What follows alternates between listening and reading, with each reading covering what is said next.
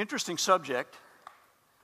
And uh, as you look at first at the Ephesians passage, I want to put some of your minds at ease to let you know that I'm going to be pulling the entire context of submission into a much broader arena than just wives submitting to husbands. Just wanted to put that, put that out there.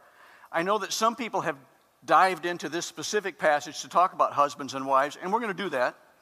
But the context for which the New Testament writes about this submission and the definition for submission, it's involved in every relationship that we have. And it makes a difference in every relationship on earth because of the definition we get from Scripture and not the definition that the world has. So that's what we're going to look at today. A little opening story. at uh, the church that I pastored before I came to Living Water, one of the first business meetings I attended there turned out that there was a lengthy discussion that erupted when one person had suggested that maybe there might be a different way that we could do the gift bags of candy for the children who were going to participate in the Christmas musical that year. And you would have thought they had just asked us to rewrite the New Testament. I mean, it became contentious because one person decided there might be a more effective way or a, a, less expensive way. Maybe somebody who had a Sam's Club membership could go and get things wholesale, and maybe we could do it a little slightly different way than we've done it in times past, et cetera, et cetera. And this one person just became red in the face and said, But we've always done it that way. And we have to have an orange in every bag, and we have to have this, and it has to be done this way, and it's got to look like that. And Boy, if you could have just removed all the words and only looked at her face, you'd think, I don't think this is the fruit of the Spirit that we're seeing here. And yet, it, it, almost erupted into candy wars. Finally, some people submitted to her will because she'd always done it that way before and said, I'm sorry, I didn't mean to step on your area of ministry there. And if you're comfortable doing that again this year, well, of course I am. I've done it every year before. And so they went ahead and did candy the way they were supposed to do candy. And I was sitting there thinking to myself, oy vey. I think this church has a ways to go in trying to figure out what the, the submission means scripturally. What is the definition of submission, and why did Paul write some of the stuff he wrote and some of the things that Peter had written as well? So we're going to look at that. First of all, if you'd like to read along, you may. Ephesians 5, the rewards of submission for wives. Now, I'm going to set the stage by just reading these scriptures. I may make a comment or two, but you're going to start to see the lens widen out as we look at this topic together. Wives, submit yourselves to your own husbands as you do to the Lord. For the husband is the head of the wife, as Christ is the head of the church, his body, of which he is the Savior. Now, as the church submits to Christ, so also wives should submit to their husbands in everything. If we only stopped there, it would feel very unfair, wouldn't it? I'm glad that Paul doesn't stop there. Part of the rewards of wives who do this are that they get a husband who wants to do this. Husbands, love your wives just as Christ loved the church and gave himself up for her to make her holy, cleansing or sanctifying her by the washing with water through the word, and to present her to himself as a radiant church, without stain or wrinkle or any other blemish, but holy and blameless. And lest you think that everybody's off the hook now and they say, that's even, okay, we've talked to wives, we've talked to husbands, there's mutual submission going on. Husbands sometimes need to get it a double dose. And so they go a little bit further with the husbands. In this same way, husbands ought to love their wives as their own bodies. He who loves his wife loves himself. After all, no one ever hated their own body, but they feed and care for their body, just as Christ does the church. For we are members of his body. We just participated in a sort of feast. The communion is a meal in which we have ingested the meaning of what it meant for Christ to give himself up for the church. For this reason, a man will leave his mother and father and be united to his wife, and the two will become one flesh. This is a profound mystery, but I'm talking about Christ and the church. However, each, of, each one of you also must love his wife as he loves himself, and the wife must respect her husband. So there's mutual respect and love and submission going on here that if both are doing these things, then it's a reflection of what God started to initiate for us, even through the church and Christ's relationship with the church. We have God the Son in this role that one of the three persons in the Godhead is playing out, and he submits to God the Father. And he does so willingly, and we're going to see that a little bit later. I don't often uh, agree with a lot of stuff that happens on public media these days, but I found myself wanting to stay in my vehicle in a parking lot for a little bit longer to finish an interview that I was hearing before I could run in and run my errand. Because I was listening to a guy named John Jay Osborn. I thought his name sounded familiar and I couldn't quite place it, so after I got home, I looked it up. If you saw that movie, The Paper Chase, years ago, this is the guy that wrote that. It was about his experience in law school. It's a great movie, by the way. But he has written a book. It's a novel, and it's called Listen to the Marriage. And what really struck me was that everything he was saying, I thought, I don't know if this guy's a believer or not, or if he's even read the Bible or not, but everything that he's saying that worked for their marriage is because it came out of the Bible. If it came out of there intentionally, then he's just disguised it and not saying, hey, this is in the Bible, folks. But the reason things work so well is because it's a reflection of God's created order.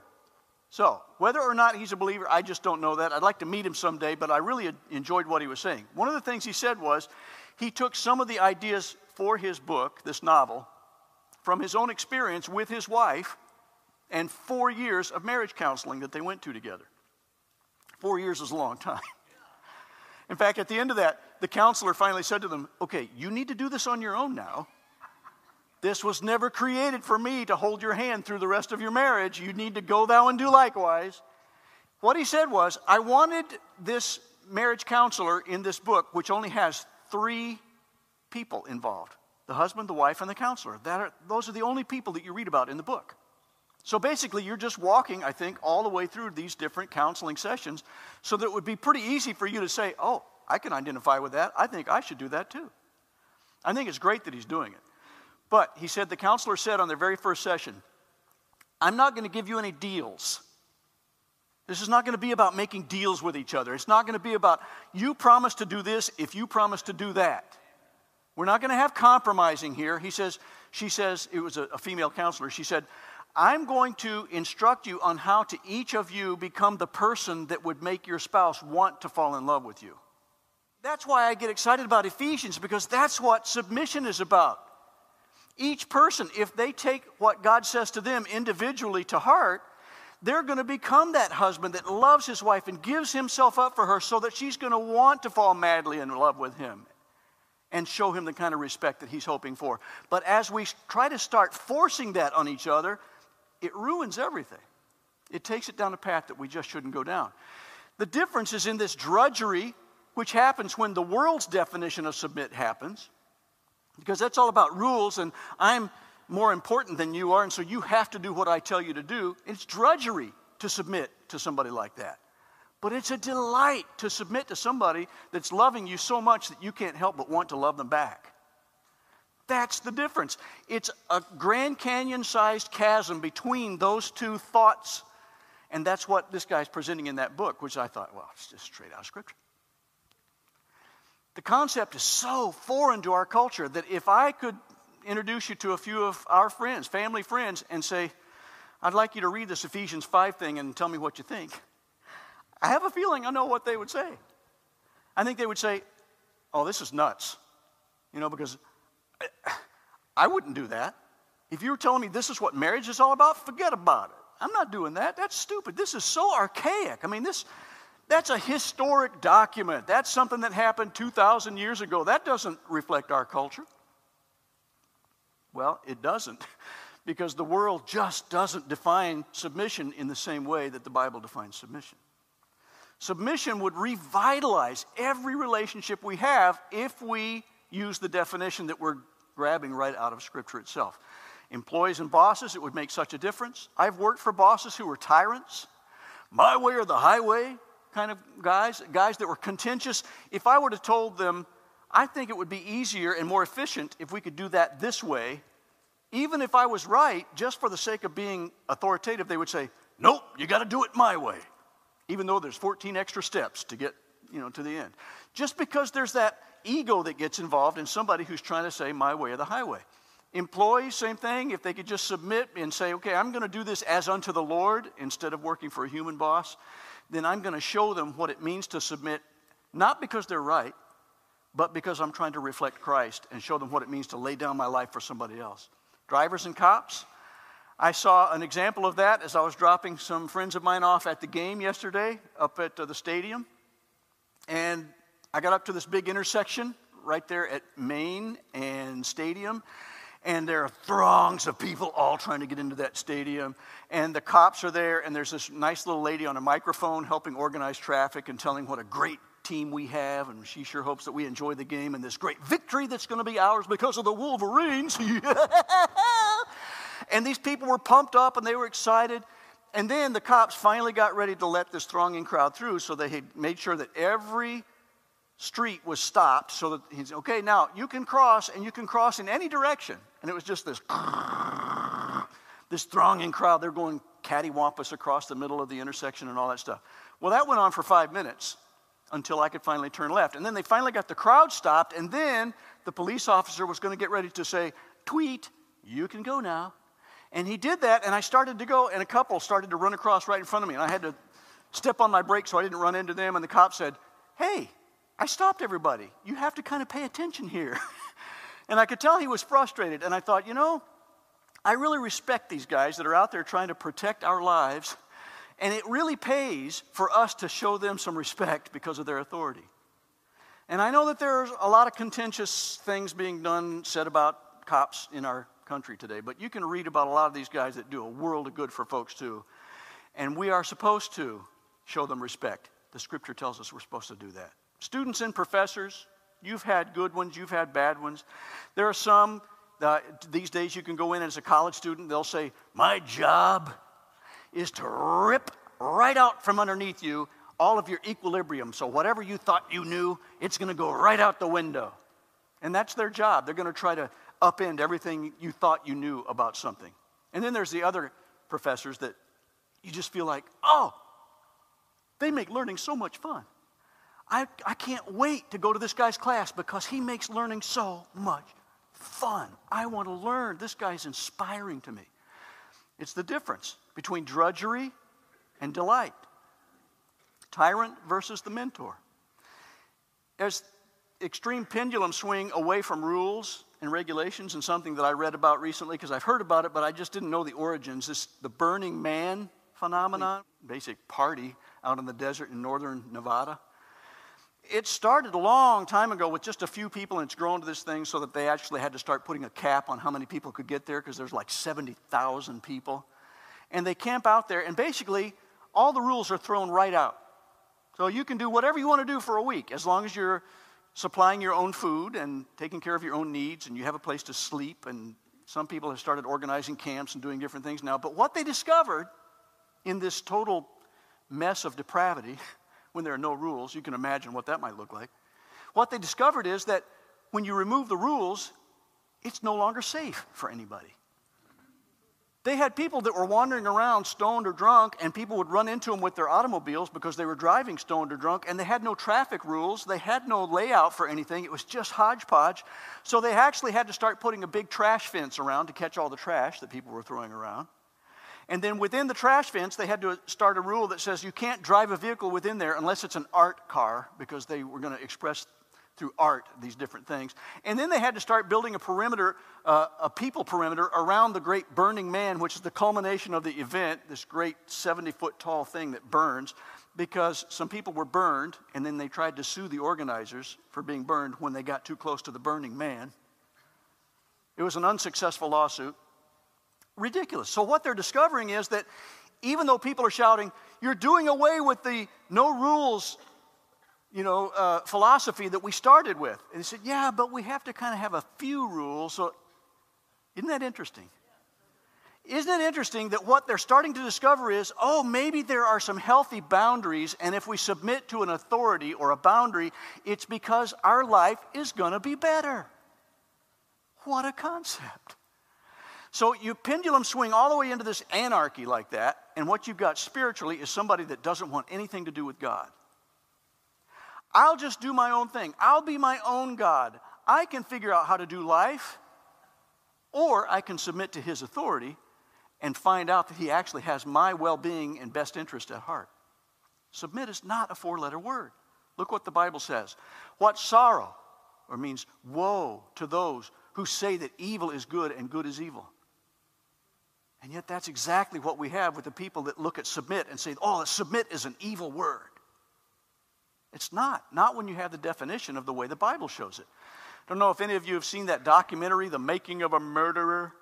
It's an interesting look at the justice system. And there are some people in there that just make me so mad I could punch a wall. because I think they're not after the truth. They're just trying to prove themselves right and to advance their career. In one case, there was a young man whose IQ was very, very low. He had no chance against these interrogators. And one person was said to have, uh, he was quoted as saying something like, they wanted a confession in the worst way, and they got their confession in the worst way. They got the confession, but it was a horrible confession. It was coerced. None of it was proved true. The kid was misled. He thought maybe if I could just do this, I can be done with this interrogation and I can go home. And then he started doing life for murder that he didn't commit, allegedly. Husbands, bosses, parents, teachers, all of these relationships will be so positively affected if we understand the biblical definition of submission and start doing things because we want to, not because we have to.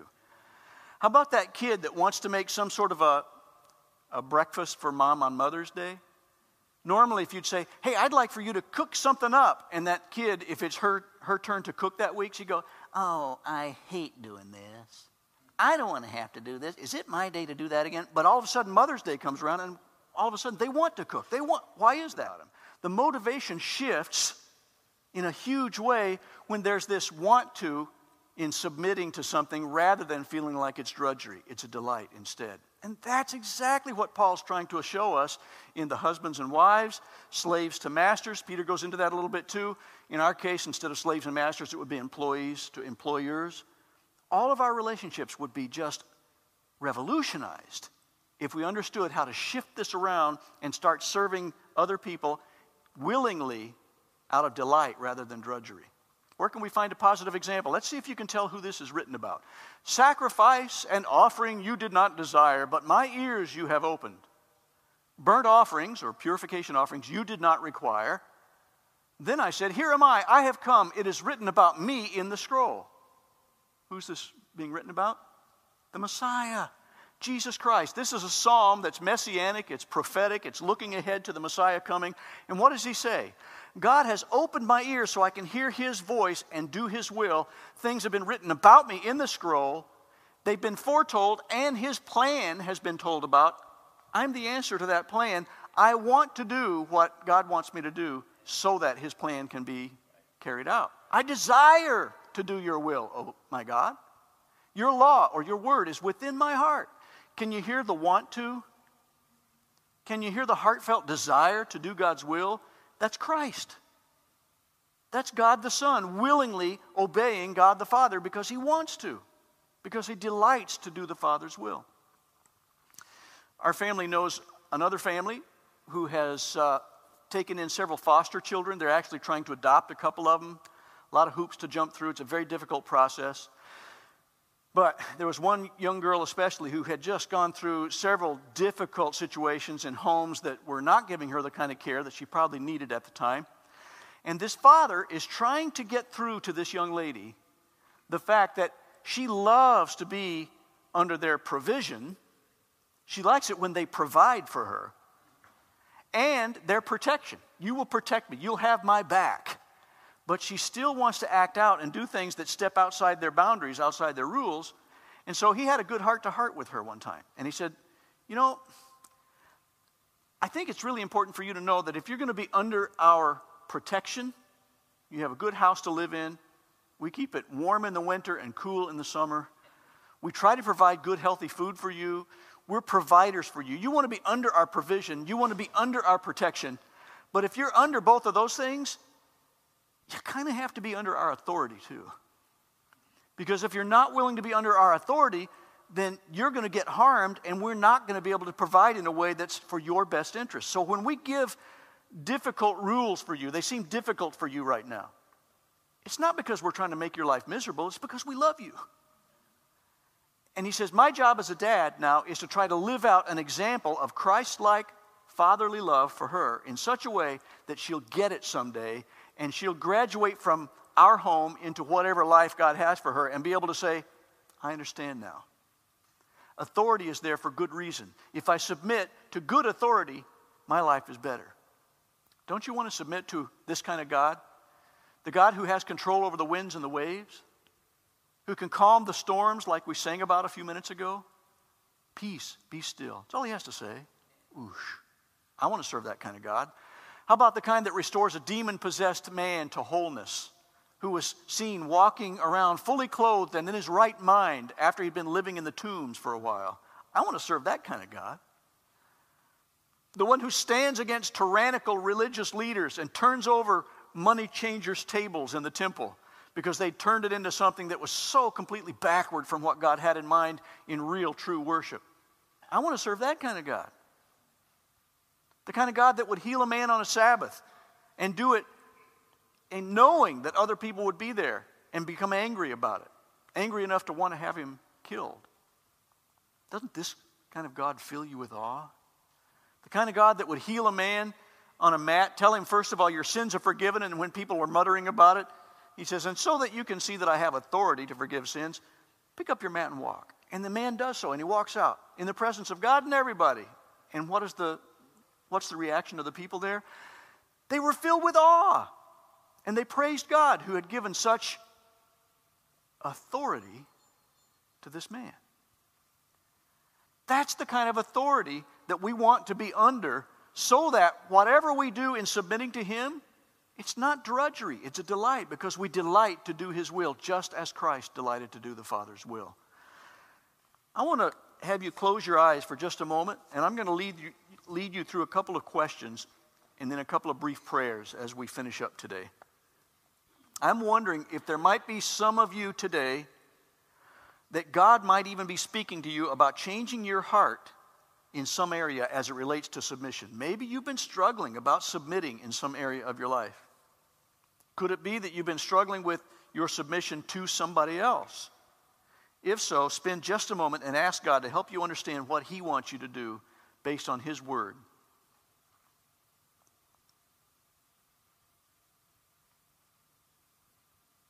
And could it be that you've been struggling because you've hardened your heart towards somebody? Maybe God wants you to submit by praying for that person.